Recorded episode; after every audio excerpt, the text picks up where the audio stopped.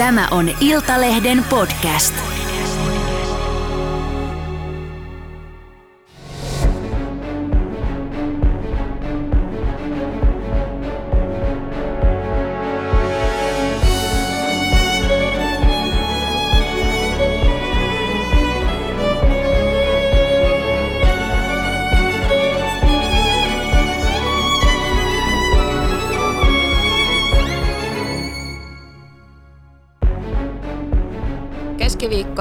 4. lokakuuta vuonna 1995 39-vuotias vääksyläinen tarjoilija Liisa Mäkikangas vietti tavallista arkipäivää. Liisa teki ostoksia, poikkesi Lahden torilla ja tapasi ystävänsä. Liisan elämä oli hiljattain ravistellut hänen 14-vuotiaan tonipoikansa menetys liikenneonnettomuudessa.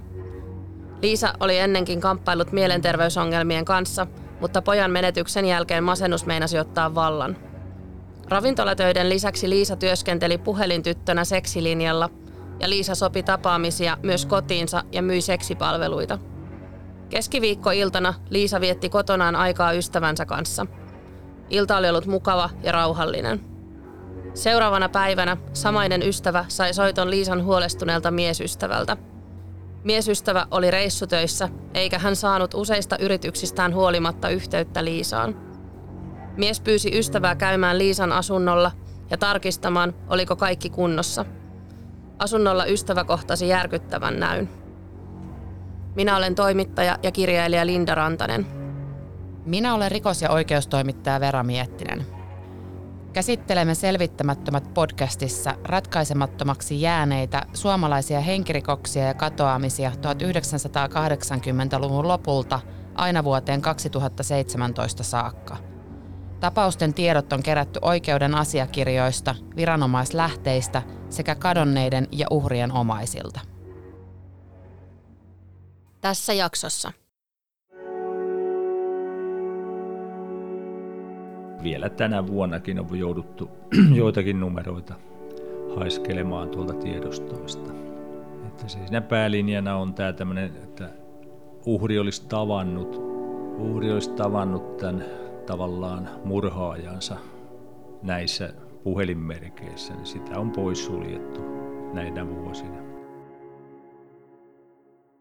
Viimeinen varma havainto Liisa Mäkikankaasta on keskiviikkoillalta varttia vaille seitsemän, kun ystävä poistui Liisan asunnolta. Kun hän seuraavana päivänä meni käymään Liisan kotona, Liisa makasi asunnolla ja hänessä näkyi selkeitä ulkoisia väkivallan merkkejä – Heti aluksi oli selvää, että Liisa oli joutunut henkirikoksen uhriksi. Sitä poliisi ei kerro, oliko asuntoon murtauduttu. Jo tutkimuksien alkuvaiheessa poliisi pääsi Liisan salatun ammatin jäljille puhelintyttönä. Tutkijat löysivät Liisan asunnosta muistiinpanoja hänen asiakkaistaan sekä todisteita siitä, että Liisa oli ottanut heitä vastaan sekä omassa vuokra-asunnossaan Lahden Rautatien kadulla – kuin myös Vääksyn Aniantiellä sijaitsevassa asunnossa. Kysyin tutkinnanjohtajalta, miksi Liisalla oli kaksi asuntoa, mutta sitäkään ei voitu tutkinnallisista syistä kertoa. Sen kahden vuoden aikana, jonka Liisa ehti työskennellä salaisessa työssään, hän oli tiettävästi puhunut puhelimessa yli 2000 asiakkaan kanssa. Tämän lisäksi Liisa oli tavannut heistä lukuisia – Tutkijat löysivät päiväkirjojen ja muistiinpaneen lisäksi kaksi työsopimusta yrityksille, joille Liisa toimi puhelintyttönä. Kummassakin sopimuksessa mainittiin, ettei työntekijä saa missään tilanteessa sopia henkilökohtaisia tapaamisia soittajien kanssa. Liisan omien muistiinpaneen ansiosta kävi nopeasti kuitenkin ilmi, että hän ei noudattanut tätä sääntöä. Liisa halusi kasvattaa tulojaan. Yksi poliisin tutkintalinja oli surmaa edeltävien tuntien tapahtumat. Poliisi kiinnostui erityisesti surmatalon edustalla torstaina liikkuneista ihmisistä. Kävi ilmi, että Liisalle oli soitettu surma-aamuna kello kahdeksan ja yhdeksän välillä Kivistönmään Shelliltä. Puhelu oli kestänyt vain runsaan minuutin ajan ja kyseiseltä huoltoasemalta oli noin 20 minuutin matka Liisan asunnolle. Poliisin teknisen tutkinnan läpimurto oli DNA-näyte, joka oletettavasti kuului tekijälle. Tutkimuksissaan poliisi keräsi DNA-näytteitä muun muassa Liisan asiakkailta ja pyrki uhrin puhelinmuistion sekä päiväkirjojen avulla selvittää tekijää. Myöhemmin, kun DNA-tutkimusten tekniikka parani, selvisi, että tekijä on mies. Vielä tänäkin päivänä Liisan henkirikosta tutkitaan aktiivisesti, mutta toistaiseksi DNA ei ole tuottanut toivottua tulosta. Haastattelin tapauksen tutkinnanjohtajaa Paavo Tuomista. Pohdin sitä, tiesikö uhrin läheiset Liisan puhelintyttöurasta. Liisalla oli myös mies ystävä, eikö ollutkin?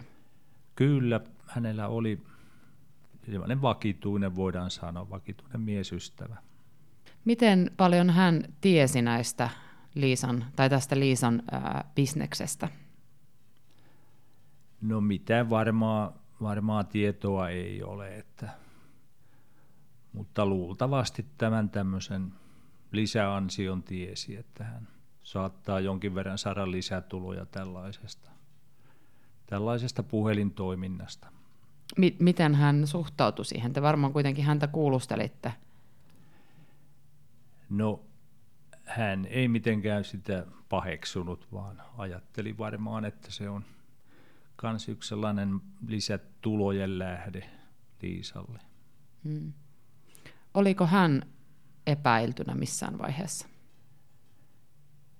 Kyllähän tässä on pois suljettu se lähipiiri ensimmäiseksi, että kaikki, kaikki tuota ne miespuoliset, jotka ovat olleet hänen viimeaikaisia kumppanejaan, niin tällä DNA-testillä pystyttiin pois sulkemaan. Siitä tullaankin mielenkiintoiseen asiaan. Ää, siellä poliisi pystyi eristämään mahdollisen tekijän DNA, ja se kuului mieshenkilölle, eikö näin? Kyllä näin onnistuttiin tekemään.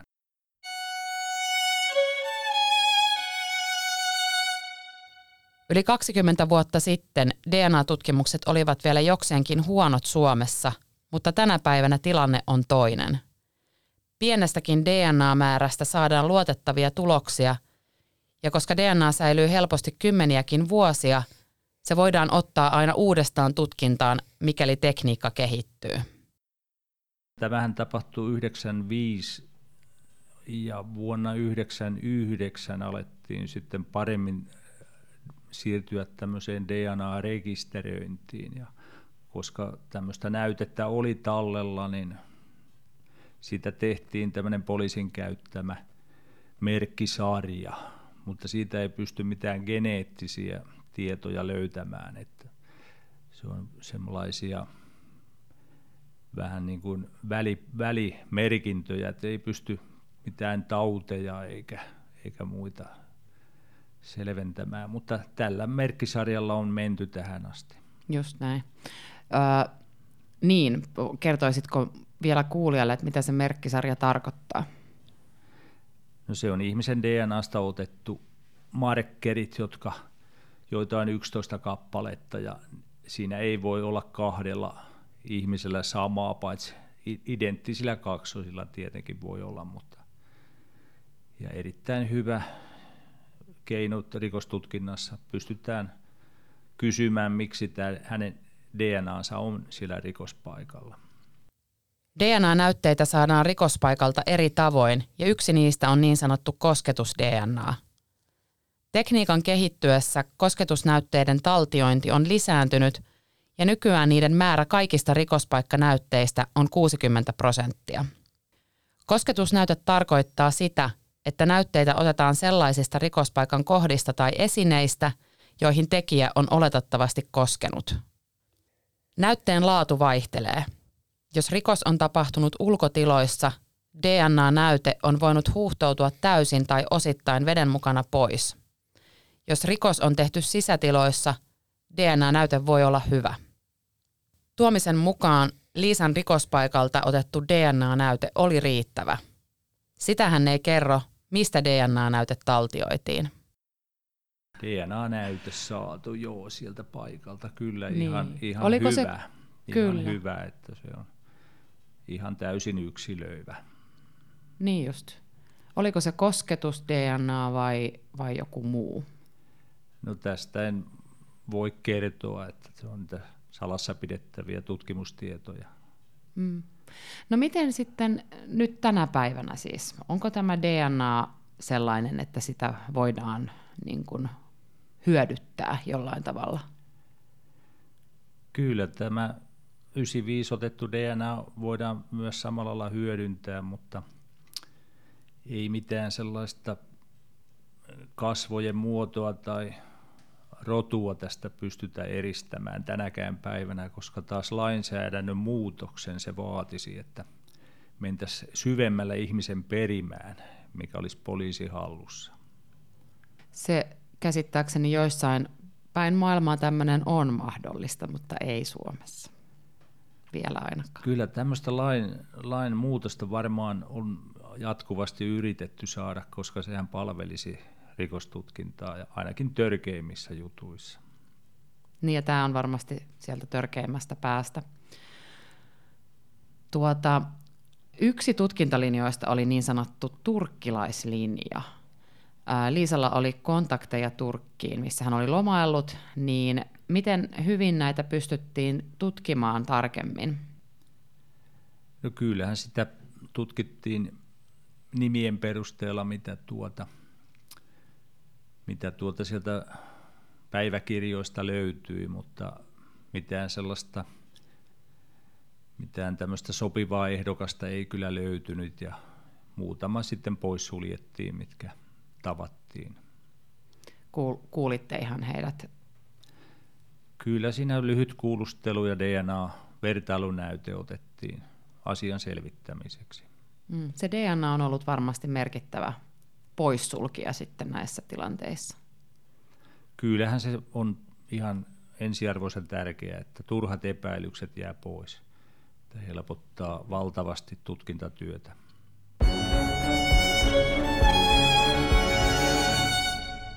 DNA-näytteiden tutkimus on tosiaan mennyt valtavasti eteenpäin vuosikymmenien aikana. Maailmalla rikostutkinnassa on jo hyödynnetty fenotyypitystekniikkaa – jolla voidaan tehdä päätelmiä esimerkiksi ihmisen ulkonäöstä. Tekniikka kohdistuu niihin DNA-perimän alueisiin, jotka vaikuttavat ihmisen proteiinien rakentumiseen. Tällä hetkellä Liisan kuoleman tutkinnan etenemistä estää kuitenkin Suomen laki. Tekniikka on jo kehittynyt niin, että sen avulla DNAsta voisi saada tietoon yksilöiviä tietoja, kuten etnisyyden, silmien tai hiusten värin tai perinnölliset sairaudet – Yksilön yksityisyyden suoja on Suomessa kuitenkin niin vahva, ettei edes törkeissä rikoksissa poliisilla ole mahdollisuutta käyttää tätä uutta tekniikkaa hyödyksi.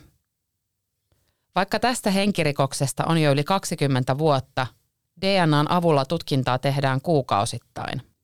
Tuomisen mukaan poliisi voi päästä DNAn avulla tekijän jäljille hetkenä minä hyvänsä. Yksikin tekijän virhe riittää.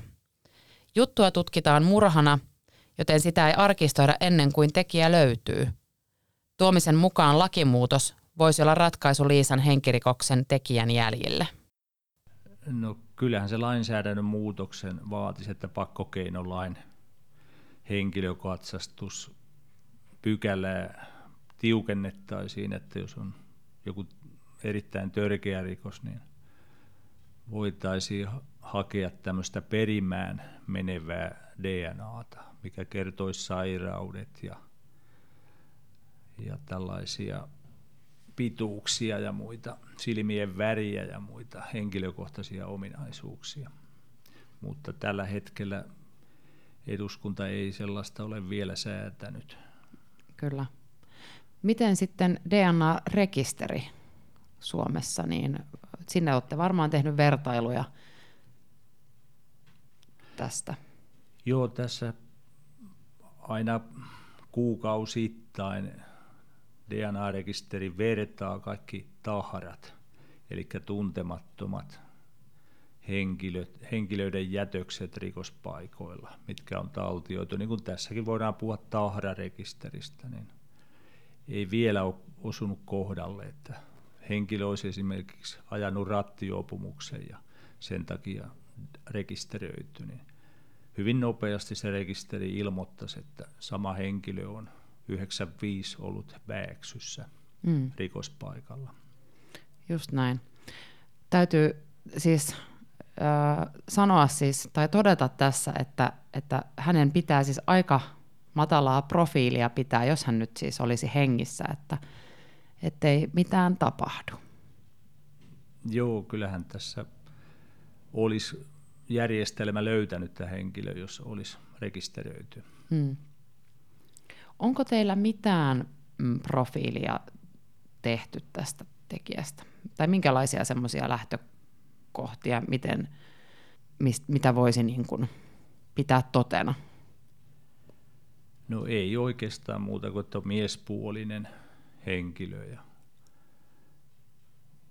ja ilmeisesti ei sitten mikään ainakaan tämmöinen kovin rikoksiin syyllistynyt ole, koska ei ole rekisteröity, mutta paljonhan väkeä on ehtinyt kuolla tässä vuosien aikaan, että, että, että jälkeenpäin DNAn saaminen on hyvin vaikeaa, mm. jos henkilö on menehtynyt.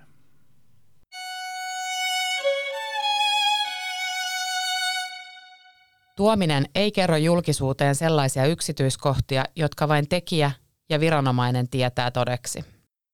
Tästä on aiemmin niin puhuttu, että, että julkisuudessa siis on liikkunut huhuja siitä, että, että tota, tätä Liisa olisi kuristettu ja, ja että se lopullinen mä tiedän, että sä et hirveästi tästä pysty puhumaan, mutta jos jotain pystyt kertomaan, niin, niin, niin kuin joko teilaamaan nämä, nämä huhut tai sitten ei. Mutta että olisi kuristettu ja sitten olisi ollut jotain seksuaalista väkivaltaa.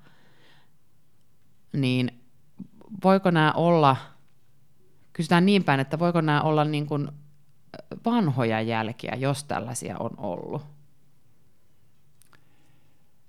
Joo, kyllä tämmöisiä varmaan huhuja tulee tulee hyvin herkästi, että jos paikalla on siviili-ihmisiä käynyt ja muuta, niin mutta ei, ei tätä halua mitenkään kommentoida, koska Joo. tämä esitutkinta on vieläkin kesken. Kyllä, ja se on niin kauan ke- kesken, kunnes niin kunnes löydetään. Tämä vanhen, vanhenis, mutta tässä tapauksessa on muutettu rikosmurhaksi, niin se ei vanhene lainkaan. Ja toinen on sitten, että löytyisi joku joku tekijä ja asia menisi syyteharkintaan. Mitä poliisille sitten selvisi Liisan henkirikoksen tutkinnassa? Se tiedetään, että Liisa oli saanut kotiinsa merkillisiä soittoja. Muun muassa näiden operaattorilta saatujen tietojen perusteella poliisi pystyi päättelemään Liisan kuolin ajan. Vähän mennään sinne siihen aikaan, kun Liisa löydettiin kuollana, niin torstaina 5. lokakuuta – Liisalle oli tullut puhelu kotiin kahdeksan jälkeen aamulla ja se kesti noin minuutin. Ja se soitto paikannettiin Kivistönmään Shellille, josta siis oli noin parinkymmenen kilsan matka sinne Liisan kotiin. Ja tota, uutta tietoa on myös se, että surmaa edeltävänä päivänä Liisalle oli niin ikään soitettu kello 8 ja 9 välillä siitä tota, Pajapellon kadun puhelinkopista – niin oliko näillä mitään merkitystä tutkinnassa? No kyllä näillä tämmöistä poissulkevaa merkitystä on ollut, että näiden soittojen takia on miehiä testattu jo, myös siellä sellillä tiettävästi käyneitä ja samoin myös siellä lähellä Pajapelonkadun puhelinkoppia asuvat mieshenkilöt. Että se on kyllä se aina aiheuttaa tämmöistä tutkinnan suuntaamista. Mm, ilmeisesti siis tutkinnassa selvisi, että Liisa oli vastannut näihin puheluihin, niin onko se niin kuin sitten ihan varmaa, että hän oli vastannut ja on ollut elossa vielä silloin? Kyllä, kyllä se jättää merkin tuonne operaattorin tiedostoihin, että jos puhe, siihen aikaan oli pöytäpuhelimet, niin ne eivät jättäneet jälkeä, jos ei vastattu. Kyllä se varmaan on semmoinen viimeinen, viimeinen yhteydenotto, että sen jälkeen ei enää ole Liisa vastannut, että mm. jonkinlainen, jonkinlainen tämmöinen tuttavuus siinä pitäisi olla, että hän on uskaltanut päästää sisälle tosiaan mieshenkilön. Kyllä. Ja, niin, ja siis hän ei tosiaan niin kuin tässä puhelintyössään aiemmin ottanut siis asiakkaitakaan Joo, kyllä sisälle. tämä saattaa olla ihan jotain, esimerkiksi kesku, tai halunnut henkilökohtaisesti keskustellakin, että se on ihan näissä hommissa tyypillistä, että saattaa sitten tavata, tavata mm. jotenkin, että jos joku haluaa. Ja on pitkäaikainen asiakas siellä linjoilla, niin hän tavallaan sitten myös tuo, tuo rahaa tälle puhelinpalvelijalle. Kysyn vielä niistä merkinnöistä, mitä tällä uhrilla oli, niin oli, löytyykö niistä mitään tutkintalinjaa? No tässä oikeastaan on tämä tällainen puhelinlinja ollut koko ajan, että näiden numeroiden perusteella on sitten haarukoitu, että kenelle ne kuuluvat. Ja silloin tietysti vuonna 1995 oli hyvin helppoa selvittää, Mm. mutta vielä tänä vuonnakin on jouduttu joitakin numeroita haiskelemaan tuolta tiedostoista. Okei. Okay.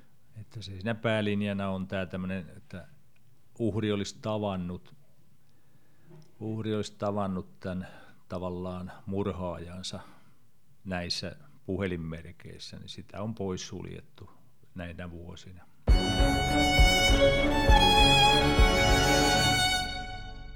Tiedätkö vastaavia tapauksia Suomen rikoshistoriasta?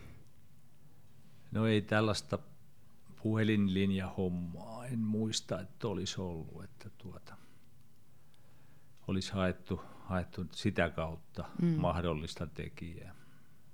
Onko mahdollista niin, tai kysytään mieluummin niin päin, että mitä itse luulet, että on tapahtunut? No kyllähän tämä kahdeksalta aamulla oleva soitto niin viittaa siihen, että tapaaminen on sovittu ennalta tavalla tai toisella, että on hän päässyt asuntoon ja että jonkinlainen semmoinen tuttavuussuhde uhrilla ja tällä tekijällä on, mutta muuta en tuosta voi oikein päätellä sitten, että mitä on tapahtunut. Että se on varmaan ainoastaan tämän tekijän tiedossa. Mm. Ja tosiaan niin nämä on käsittääkseni aika harvinaisia Suomessa tällaiset, tällaiset niin kuin, no se on yleistä, että ne tehdään ää, yksityisasunnossa, ja, mutta tällainen selkeästi kuitenkin ehkä, ehkä niin kuin suunniteltu teko, niin vai mikä, mitä itse ajattelet? Joo, kyllä, kyllä hyvin harvoin, harvoin tapahtuu tällaista, että vaikka nyt olisikin joku tällainen seksi, maksullinen seksiasia tai joku muu takana, niin tota, hyvin harvoin ne mihinkään henkirikokseen päätyy. Että tämä on, ei ole mitenkään Suomessa mielestäni tyypillistä.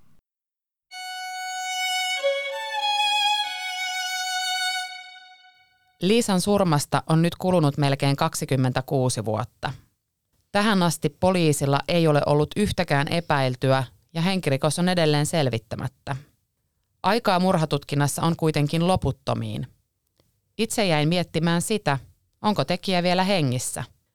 Jos on, hänen on oltava koko aika varuillaan, sillä pienikin virhe voi johtaa henkirikosepäilyyn.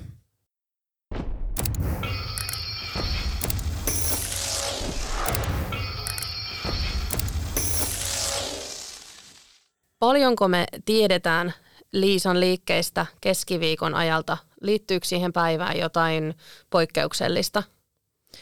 No käsittääkseni ei. Mitään sellaista poikkeuksellista ei ole ainakaan poliisit tiedottaneet. Mutta tosiaan, kun on kyse murhasta, niin se tiedon määrä, minkä poliisi tiedottaa, niin se on aika vähäistä. Niin kuin me ollaan tässäkin huomattu, että aika vähän on mitään tietoa mm. niistä edellisistä tunneista. Oliko hän saanut jotain huh- uhkaavia soittoja tai vastaavaa? Onko tämmöisestä tietoa? Silloin samana iltana tai samana päivänä, kun ö, tämä henkirikos tapahtui, niin ö, Liisalle oli tullut soitto, mutta sen sisältöä ei tiedetä. Ja ainakaan niin kuin minun tietääkseni ei ole tullut mitään uhkauksia en ole ainakaan kuullut. Tiedetäänkö me se jo, että mikä oli surmatapa? Tämä on, tämä on oikeasti hyvä kysymys. Mm, siis edelleenkin, kun on kyse murhasta, tai kun on kyse murhasta, niin ää, poliisi ei, ole, ei halua avata sitä murha, niin kuin tekotapaa, koska se, ää, se on, se on semmoinen tieto, minkä tietää vain se tekijä. Sen lisäksi, että poliisilla saattaa olla jotain käsitystä siitä, niin sitä ei haluta, haluta avata, ettei tule vaikka tilannetta, että joku ää, tunnustaa sellaisen teon, mitä hän ei oikeasti ole tehnyt. Niin sitä ei haluta sen takia, se on yksi syy, miksi sitä ei haluta avata. Mutta tota, alussahan tätä tutkittiin tappona ja tapon tunnusmerkintöihin tai tunnusmerkkeihin ää, se liittyy yleensä siihen, että se ei ole kovinkaan raaka se tekotapa ja se ei ole myöskään niin suunniteltu. Niin tämähän tietenkin kertoo aika paljon meille. Nyt sitä tänä päivänä tutkitaan murhana, mutta se, se on se minkä takia se on muuttunut murhaksi, niin on just se, että, että kun se ei vanhene, mm. niin sitä voidaan vielä tutkia niin kuin vuosienkin päästä. Aivan. Mutta tästä, tästä näistä rikosnimikkeistä voidaan jotain päätellä siitä, että minkälainen se, minkälainen se tekotapa oli. No tässä tulikin asiaa jo tuosta DNA-näytteestä. Miten tärkeä tämä DNA-näyte on – Poliisi ei siitä voi paljon kertoa, mutta voidaanko me kuitenkin päätellä siitä jotain? No siis periaatteessa tästä voi päätellä jotain. tietysti siis Liisan luona kävi useita miehiä, joten mä pidän todennäköisenä sitä, että se DNA on löytynyt joko rikoksentekovälineestä tai jostain sellaisesta kohdasta asuntoa, joka sitoo sen DNA-näytteen siihen henkirikokseen. Eli uskoisin, että kun siellä on käynyt niitä muitakin miehiä, niin sitä DNAta on paljon, niin kuin eri ihmisten DNAta, niin jos, jos poliisi tai kun poliisi on nyt kertonut, että heillä on DNA, joka saattaisi ratkaista tämän rikoksen, niin sen on pakko olla ollut sellainen, joka oikeasti sitoo sen siis siihen henkirikokseen. Ja siis DNAn avulla poliisi on voinut sulkea esimerkiksi Liisan avopuolison pois – tästä näistä niin kuin epäilyistä ja sekä joitakin hänen asiakkaitaan.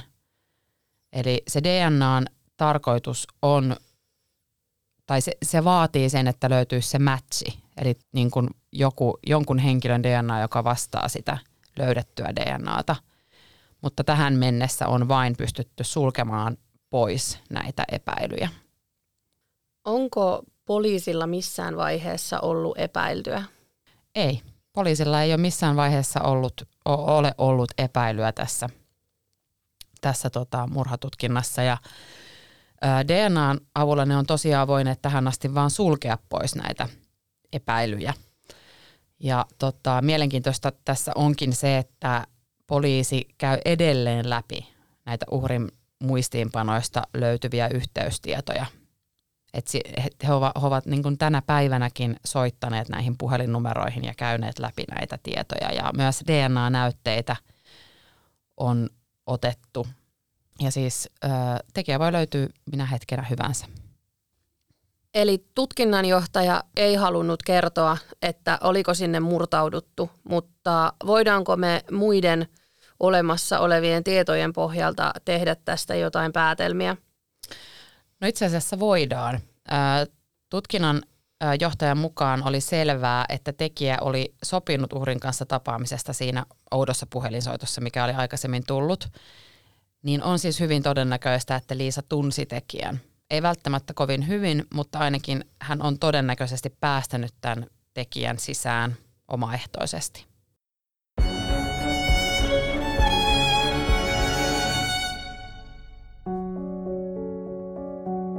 Seuraavassa jaksossa. Vuonna 2001 selkeästi ulkoisen väkivallan kohteeksi joutunut mies hoippui henkihieverissä raumalaiseen pizzeriaan. Mies tuupertui lattialle, mutta selvisi hengissä sairaalaan. Mies osasi kertoa nimensä, mutta hän ei halunnut paljastaa ennestään tutun surmaajansa nimeä. Poliisi otti silminnäkijöiden perusteella yhden epäilyn kiinni, mutta lopulta oikeudessa syytteet hylättiin – Uhrin isä menetti viimeisen perheenjäsenensä. Jos kerran mies elää vielä, niin se pitäisi olla, ottaa uuden käsittelyn tämä juttu.